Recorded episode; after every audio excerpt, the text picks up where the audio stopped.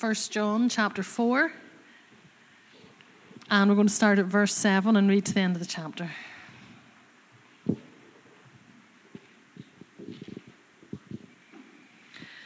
Beloved, let us love one another, for love is from God, and whoever loves has been born of God and knows God.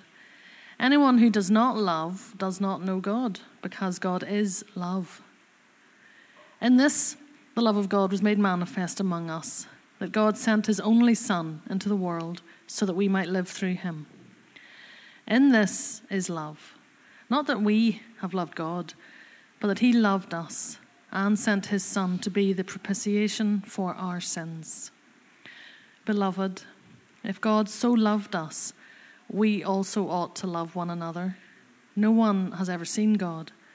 If we love one another, God abides in us, and his love is perfected in us.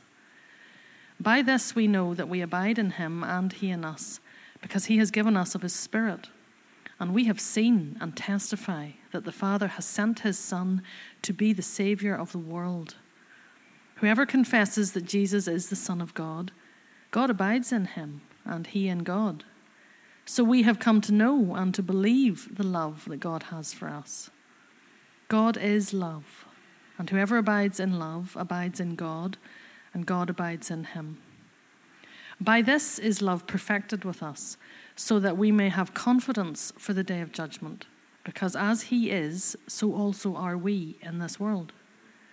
There is no fear in love, but perfect love casts out fear. For fear has to do with punishment, and whoever fears has not been perfected in love. We love because he first loved us. If anyone says, I love God, and hates his brother, he's a liar. For he who does not love his brother, whom he has seen, cannot love God, whom he has not seen. And this commandment we have from him Whoever loves God must also love his brother. This is the word of the Lord. Just pray for you, John, before you speak to us. A lot of pressure. Preaching's been amazing so far. So, uh,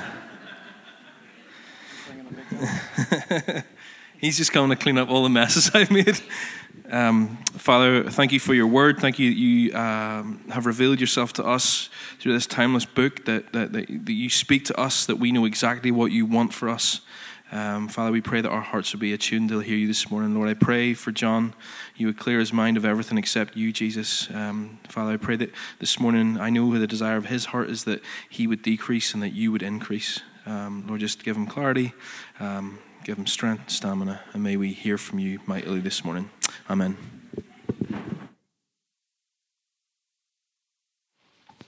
Thanks, man. Brilliant. Hi. Guess okay? Um, most of you probably know me. Um, a few of you certainly might not. Uh, my name's Jonathan, one of the pastors, one of the elders here. Um, most of the time, I am over at East but I get to be here with you this morning, which is cool. Um, we do have uh, a bit of like crossover between uh, preaching. We'll always have that, and especially during these early days, a bit more crossover with like worship leading duties and things like that, which is cool because we are one church, one family with two what we call interdependent congregations. That we are brothers and sisters. We're like cousins that that rely on each other, that need each other. Um, I think it's amazing. So, um, but yep, love to you from brothers and sisters in East Belfast. Um, it's so good to see some of your faces. I miss you guys. It's not easy sending you out. It's been it's been weird.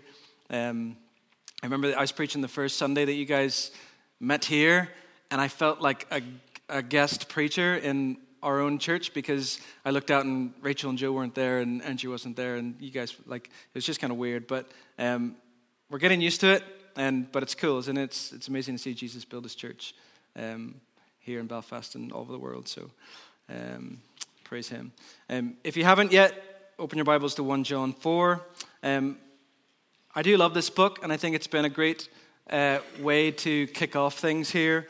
Um, the author of this book, John, um, is probably one of my favorite uh, New Testament uh, people.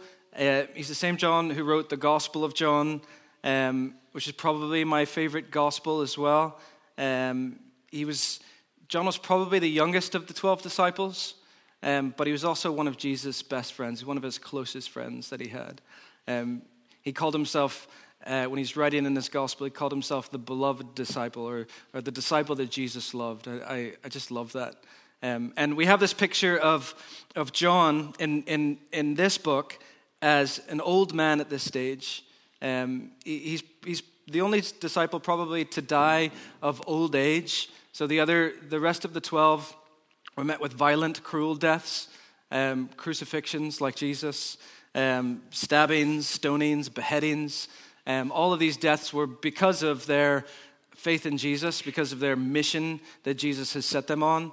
But we have John here, the beloved disciple. For some reason, he gets to, he, he grows to be an elderly man. Um, a lot of people think he, he kind of ended his life helping to lead the church in Ephesus. And some people think that, would say that he was the one who, who looked after Jesus' mother, Mary, um, in, her, in her later days. Um, I love that picture because he heard Jesus. One of the last things he says was, Take care of my mother. Um, he loves his mother, and John got to do that, possibly.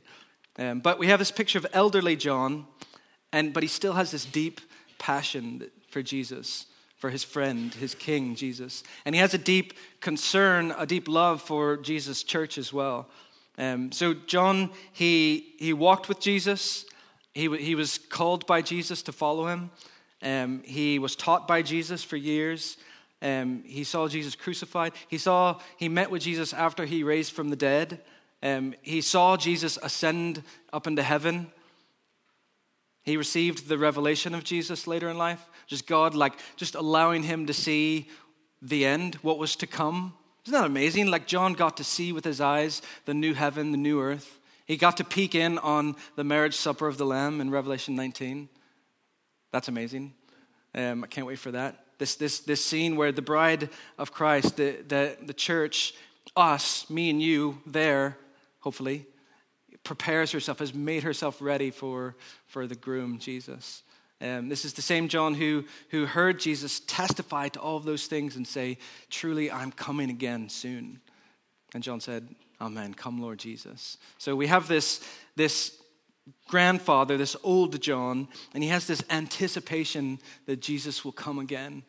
And he also has this, this love and this concern for the church to remain faithful until that point um, that the church would stay steady, stay true, stay faithful to Jesus until he comes again. He loves the church, he loves Jesus, and he has concerns for, for us to, be, remain, to remain true and, and steady until Jesus comes again. Um, John knows that Jesus is alive. He, he, and his concern in this book is what does it mean for the church to be alive? What does it, what does it mean for, for her to prepare herself ready for the bridegroom? Um, so you, this is why titled the, it's not up there, but um, it's called Vital Signs that we've, you've named this, uh, this series. And the, the tagline is Where there is life, there are signs of life. What does it look like for the church to, to be alive and to stay true? Um, last week, I'm not going to go over all of those vital signs, but last week in chapter 3, uh, you saw that, that John is concerned that, that the church, that we uh, would know our identity as children of God. And, and Andrew unpacked what the implications that has in our life. So, our identity as children of God, if we know that identity, that we are then to love one another.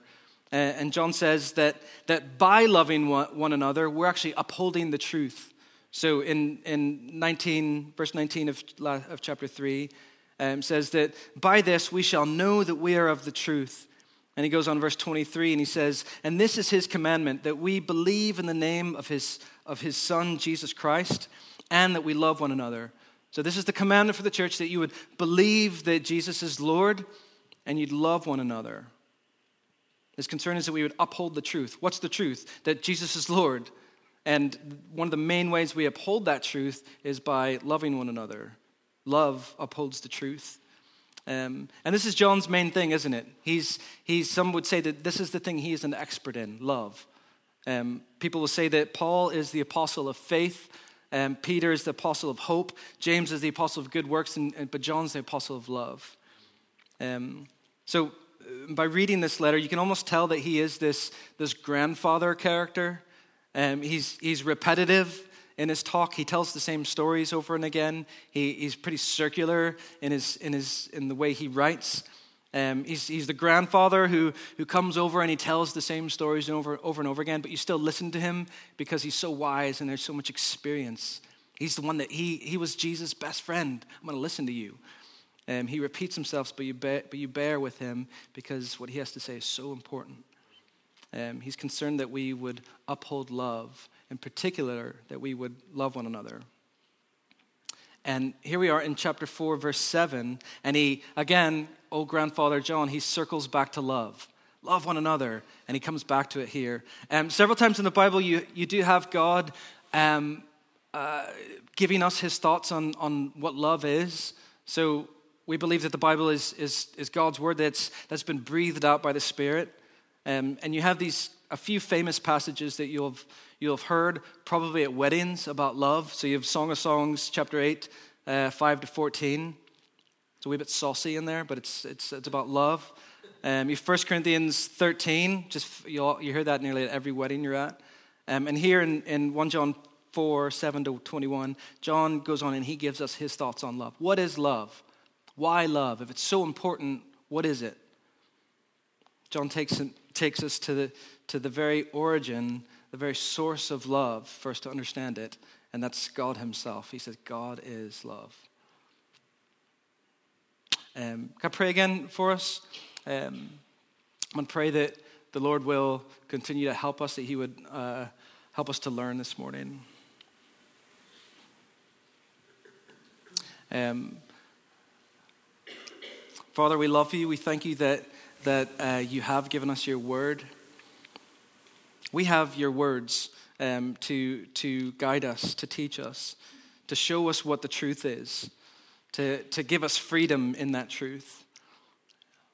And we thank you, Jesus, that you have promised to not leave us as orphans, that, that you have given us your spirit to dwell in us, to, to be a dwelling place in your church, in your people.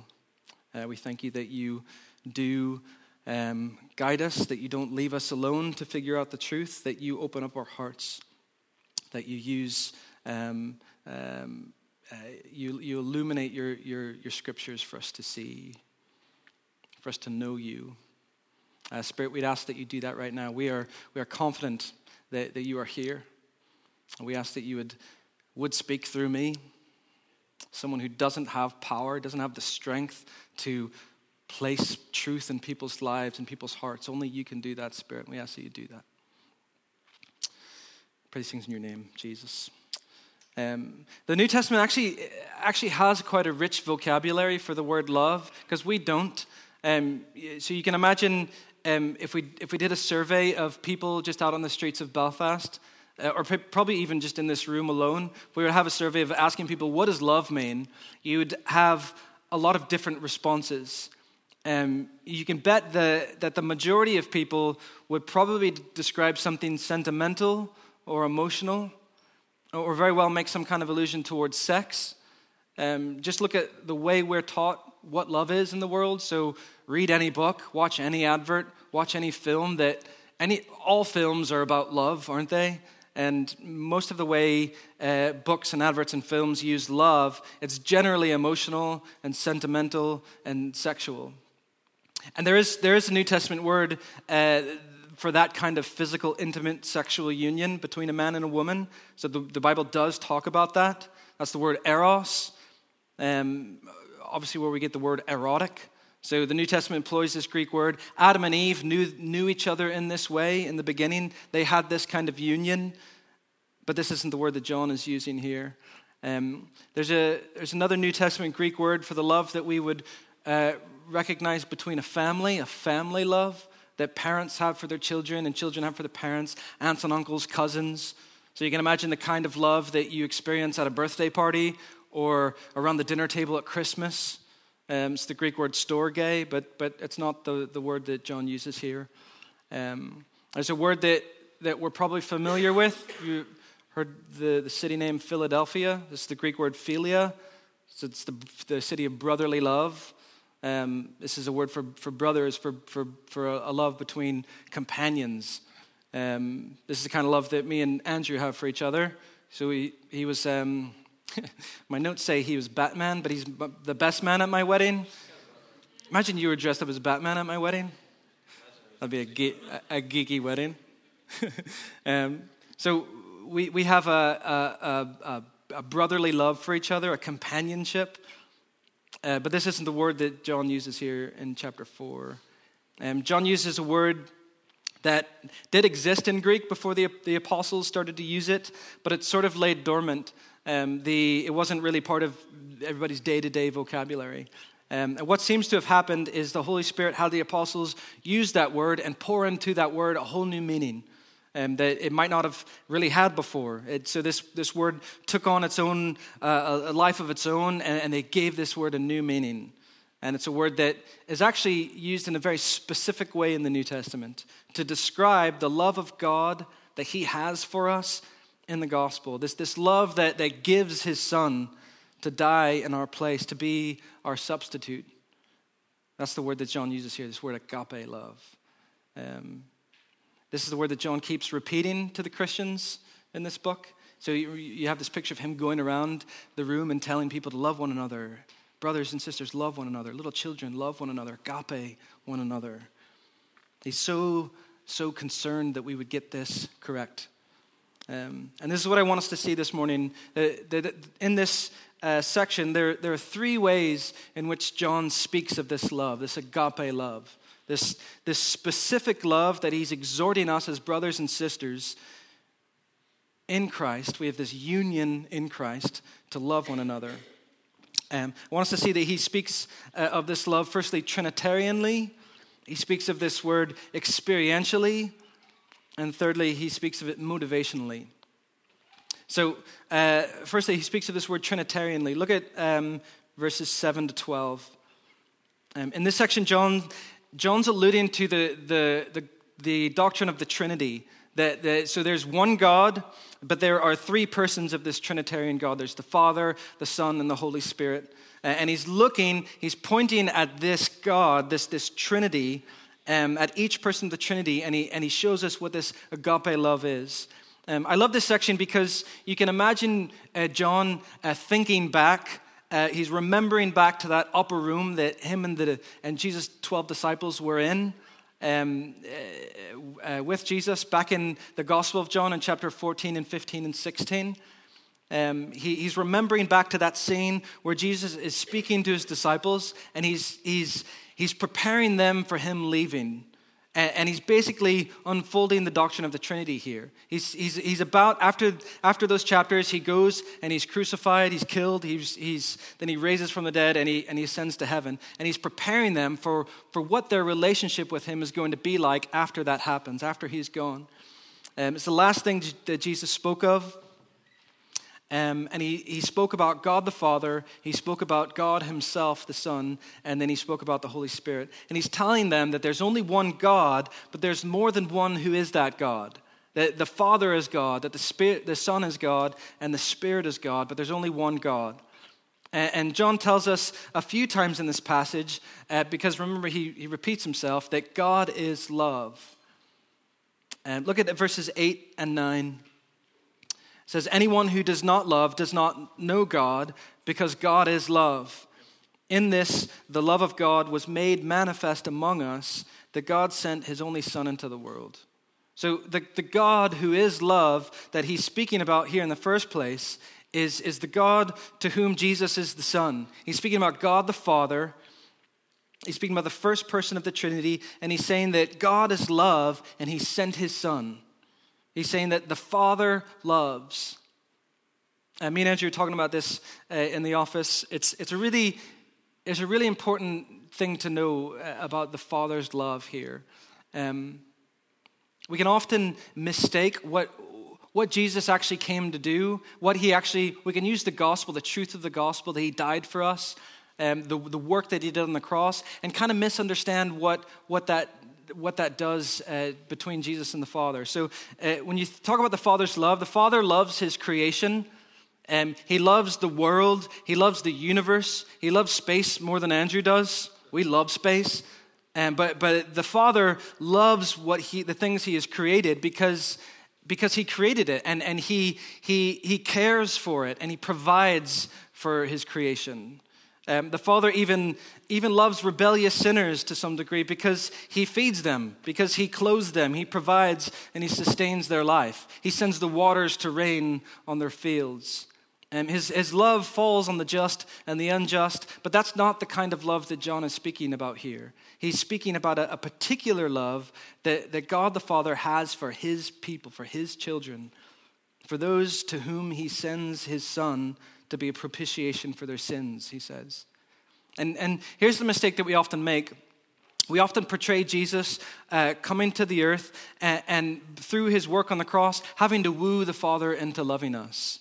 Eh, that, he's, that the father is this uh, disgruntled, kind of temperamental father who's reluctant to love us, but Jesus has to come and convince, convince him to love us. But that's, that's not what John says here.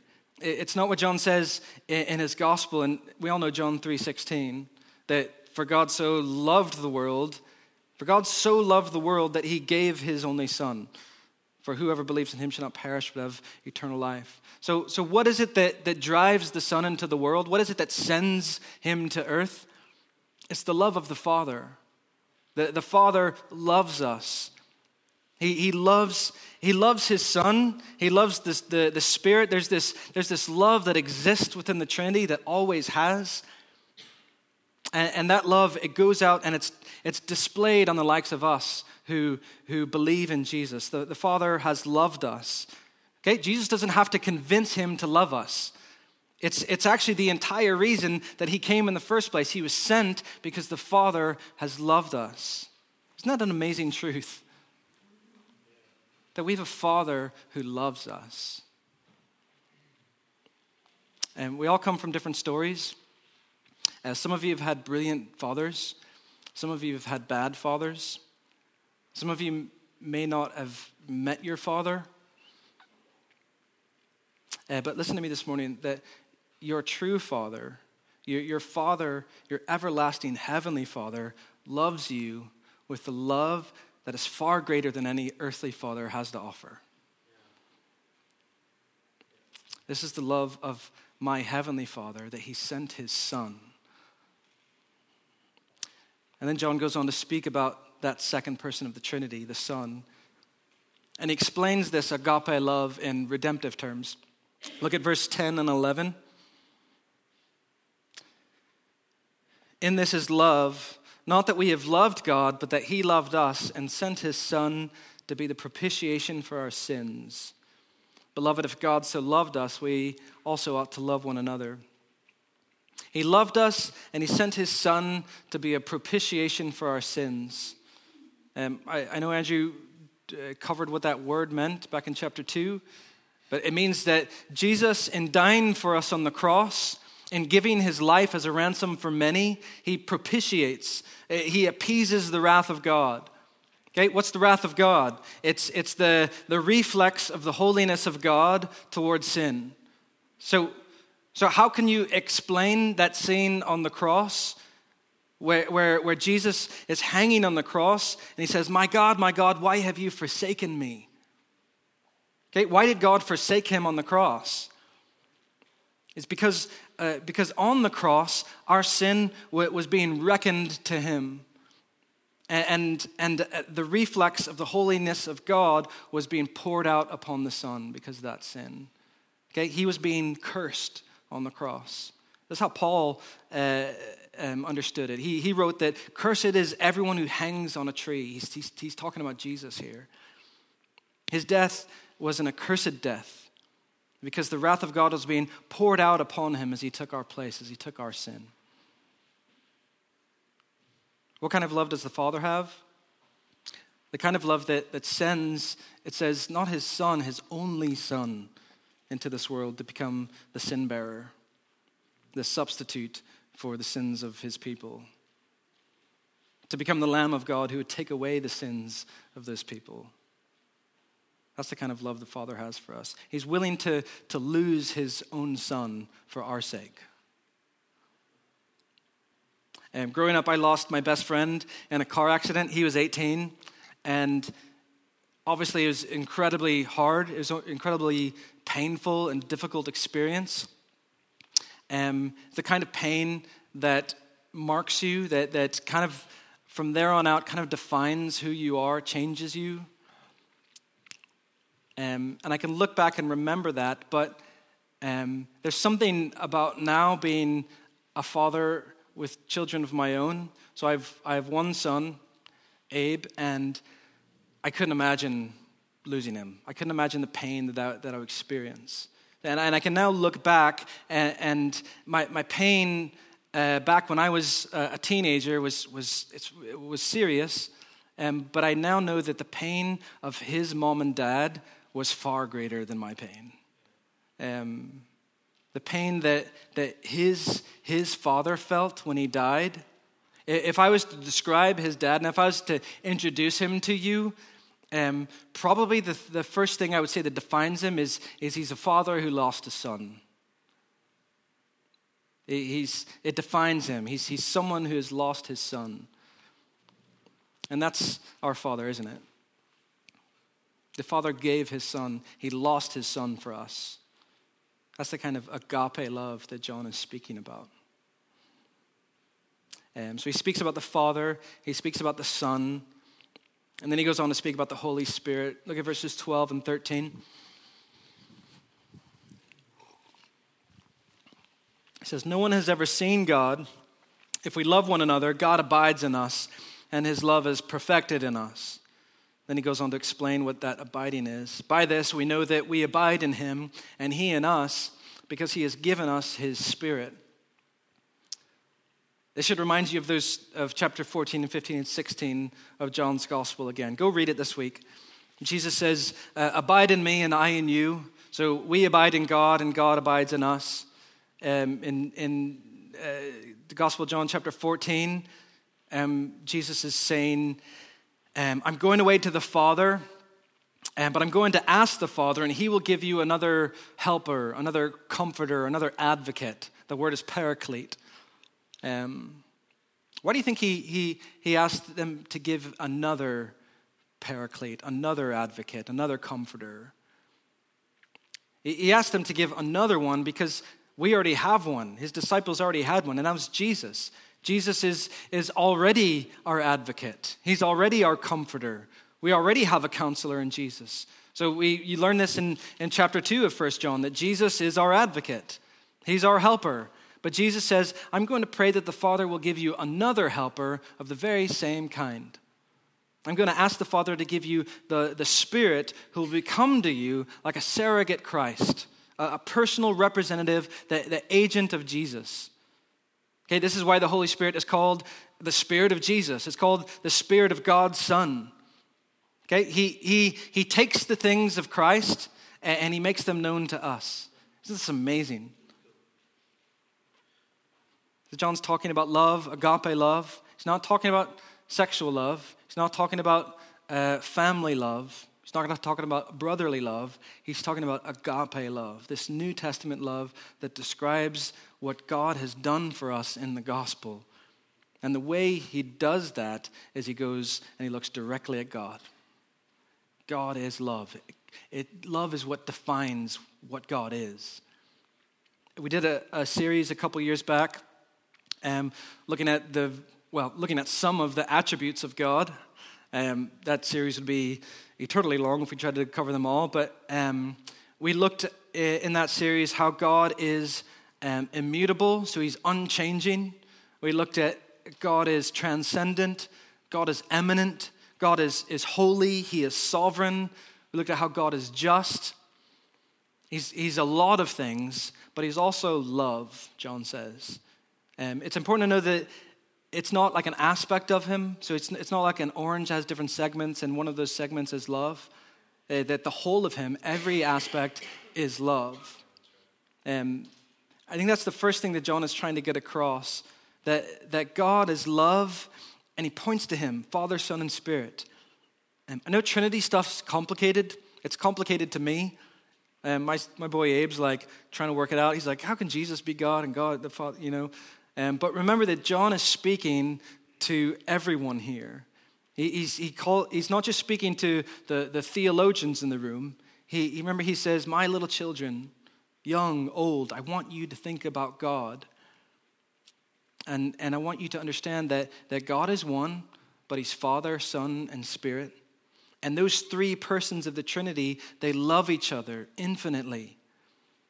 And they demonstrate their love for us by, um, by, by God the Father sending, a, sending his Son, and then by the Son sending his Spirit to abide in us.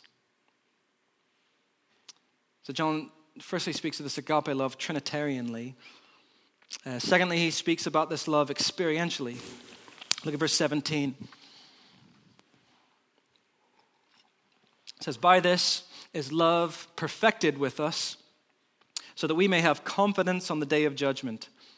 Because he is, so also are we in this world. Um, I want you to uh, firstly know that that word he uses, uh, perfected, he isn't talking about, talking about perfectionism.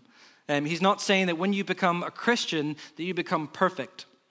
Um, that when you that you no longer sin, that when you become a Christian and the Spirit comes and dwells in you, that you're um, you're raised up to this higher level and, and you're you're now perfect. Um, I once met a guy who tried to convince me of this. He came to um, our church back way back in the day, um, not village, and he he tried to convince me that Christians are not they, they don't sin anymore. Um, he actually used this passage to, to kind of defend this. I asked him if he still sinned, and he said no. I was like, you liar. like, um, there's actually a, a, a, funny, a funny story about Spurgeon um, where he met a woman in a train station uh, who once made this claim to perfectionism, and he stood on her toe on purpose. And the, the reaction that she had demonstrated that she was not indeed perfect yet. Um, I don't know if it's a, a true story, but he wrote it. Um, that, that perfectionism is not what John is talking about here. Uh, Derek Thomas says that you can understand it like this when you translate it like this. Uh, when, the, when the love of God comes to us, okay, by means of, of the death of his son on our behalf, by means of the Holy Spirit coming to dwell in us, it has reached its goal. That's how he, how he kind of translates it. It has done what it has set out to do. It's, it's perfected in this way. It's reached its goal. And what is the love of God setting out to do? Okay, look at verse 17. So that we may have confidence for the day of judgment, because as He is, also are we in this world. This is very incredible. Okay? By this, uh, by this is love perfected. This is the goal of love, so that we may have confidence on the day of judgment. Because He is, so also are we in this world. So, we talk about the gospel a lot here. What is the purpose of the gospel? The, the purpose of it is the gospel puts us in a right relationship with God. Okay, that's what the gospel does. The gospel, the, the good news of, of the death of Jesus on our behalf, it takes away our sin. And, and when we put our faith in, in Jesus as Lord, when we believe in Him, when we repent of our sins, when we place our trust in Him, when we, we take Him as Lord and Savior, our sins, okay, although they, they are um, they've left a crimson stain, like the old song says. They're washed as white as snow. They, they're canceled. Your debt is paid, it's paid in full. So that on the day of judgment, those sins can never come back to haunt us. Isn't that so good? It means, here's what it means to be justified that, that, that the verdict that we will hear on the day of judgment, not guilty because you are in Christ, is brought right to the here and now. Is that amazing? Do you realize that we are not guilty in the gospel? That in the gospel we are law keepers. In the gospel we are covenant keepers. In the gospel we are, we are whiter than snow because Jesus has paid for all the penalty of sin. And that verdict now is the same verdict that you will hear on the day of judgment. Isn't that so good?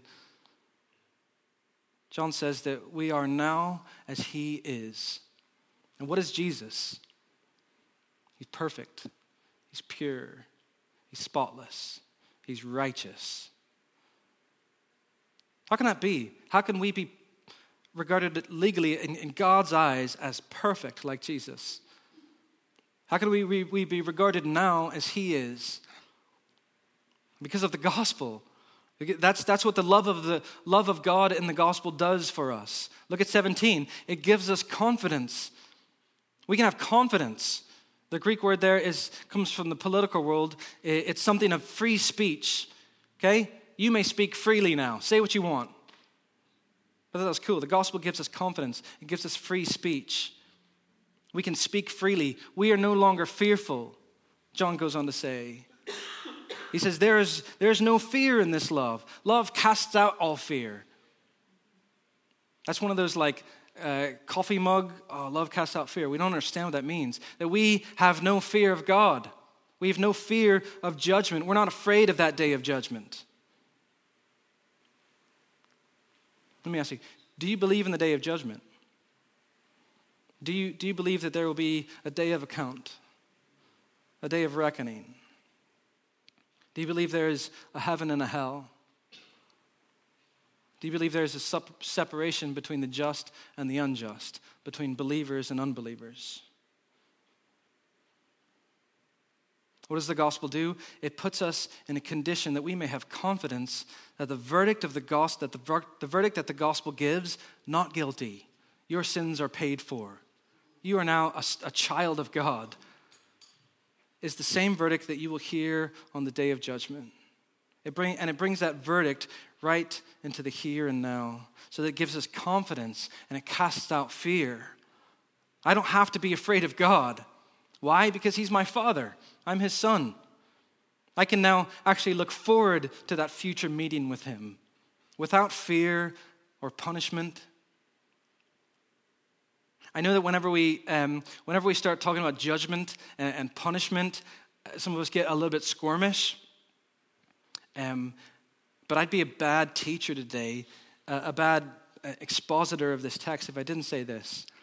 Um, this. This verse reminds us that every person, Christian or not, will one day stand before the Lord and give an account of their life. And I want to say this as gently but as seriously as possible.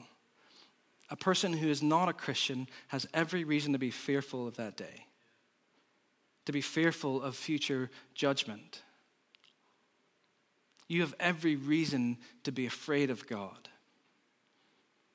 You have every reason to be afraid of this God of love because apart from Christ, apart from the gospel, Apart from, from faith and union with Jesus, there's only fearful anticipation of judgment. But, do you see what John is saying here? He's saying this love of God, this gospel agape love of God, it casts out fear. You, you don't have to be afraid. So, uh, Christians, those who, those who have put their faith in Christ, who have union with Christ, have no fear of future judgment. Why? Because our judgment has already passed on the cross. It occurred on the cross, and we may now have assurance, free speech, confidence about our union with Christ because we're told that the Spirit witnesses with my spirit that I am a child of God. And if a child, an heir, a co heir with Christ. Isn't that amazing? So John speaks of this love trinitarianly, he speaks of it experientially, and finally he speaks of this love motivationally. Look at verse 19, nearly done. It says, We love because he first loved us. That's your motivation for love. Notice the order here, it's very, very important. John's saying something that's at the very heart of the gospel. We, we don't love one another in order to make God love us. We, we don't love one another in order to gain approval, in order, in order to gain his love, in order to be in the good books. Okay? John's saying it's actually the complete opposite of that. Okay? It's, it's actually because he loved us. It's because of what he's done through the gospel, because of what Jesus has accomplished on the cross on our behalf. It's because he sends the Spirit to indwell our hearts that we actually love one another. Okay, getting this order is, is incredibly right, important, okay? Because you have been so greatly loved, love one another. Okay? Because uh, of the love first shown to you through the gospel, love one another. We love because he first loved us. Has that sunk into you yet? That, that, that He first loved you? Um, I love, Spurgeon captures it uh, beautifully. Something about when that God's amazing love actually sinks into our hearts as believers. Listen to this. He says, What is it that we've been talking about? It's God's love to us. Get that thought in your head a minute. God loves me. Not merely bears with me or thinks of me or feeds me, but loves me. Oh, it is a sweet thing to feel uh, that we have the love of a dear wife or of a kind husband, and there's, there's much sweetness in the love of a fond child or a tender mother, but to think that God loves me is infinitely better. Who is it that loves you? God, the maker of heaven and earth, the Almighty, all in all. Does He love me? Even He? If all men and all angels and all the living creatures that are before the throne loved me, it was nothing to this. The infinite loves me. Who is it that loves me? Uh, who is it that he loves? Me. The text says us. The love of, of him because uh, uh, we love him because he first loved us. But this is the personal point. He loves me, an insignificant nobody, full of sin, who deserved to be in hell who loves him so little in return, God loves me. Has that sunk in? Listen, your love for Jesus did not originate with you. Uh, Jesus' love for you did not originate with you. Luther says, God does not love because of our works, He loves because of His love. God loves you. We don't know why, but He does. do you love Him? If you do, the only reason that you have the capacity to love Him is because you have been a recipient of God's love. You've been born again. That's why you love Him. And because of that love that He has shown you, because that love that casts out all fear, John says, love one another. Um, he actually goes on and, and he says that your love for others is actually a result. It's actually proof that you love God, that your love for God is real. Okay? They actually go hand in hand. John says, You can't say you love God and turn around and not love your brothers and sisters. Your love for others is proof that you love God. It's, it's one of the vital signs. Okay, it's, it's, the, it's the result of you beginning to understand the scope of the gospel. It's the result of, uh, of when you begin to grasp what he's actually done for you. This love of God who sent his only son to come and to die on our behalf so that we can be near him, so that we can be called his family, his children now, so we can have no fear on that day of judgment, when you begin to understand this, there's no other result than to extend that love to those around you.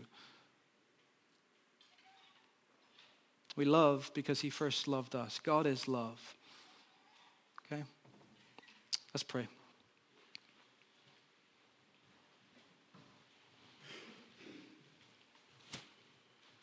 Uh, Jesus, we sang that song, Jesus, we love you. We do want to mean that. We love you, um, not because we love you for one reason, and that's because you have given us the capacity to love you because of what you've done for us on the cross. We thank you, Father, that you are love. We thank you that you love us with a relentless love. Help us to not forget that that we have your love. It's the reason you sent Jesus to, to come and die for us. I thank you that you've given your spirit to us to be our always comforter, to be our always uh, helper.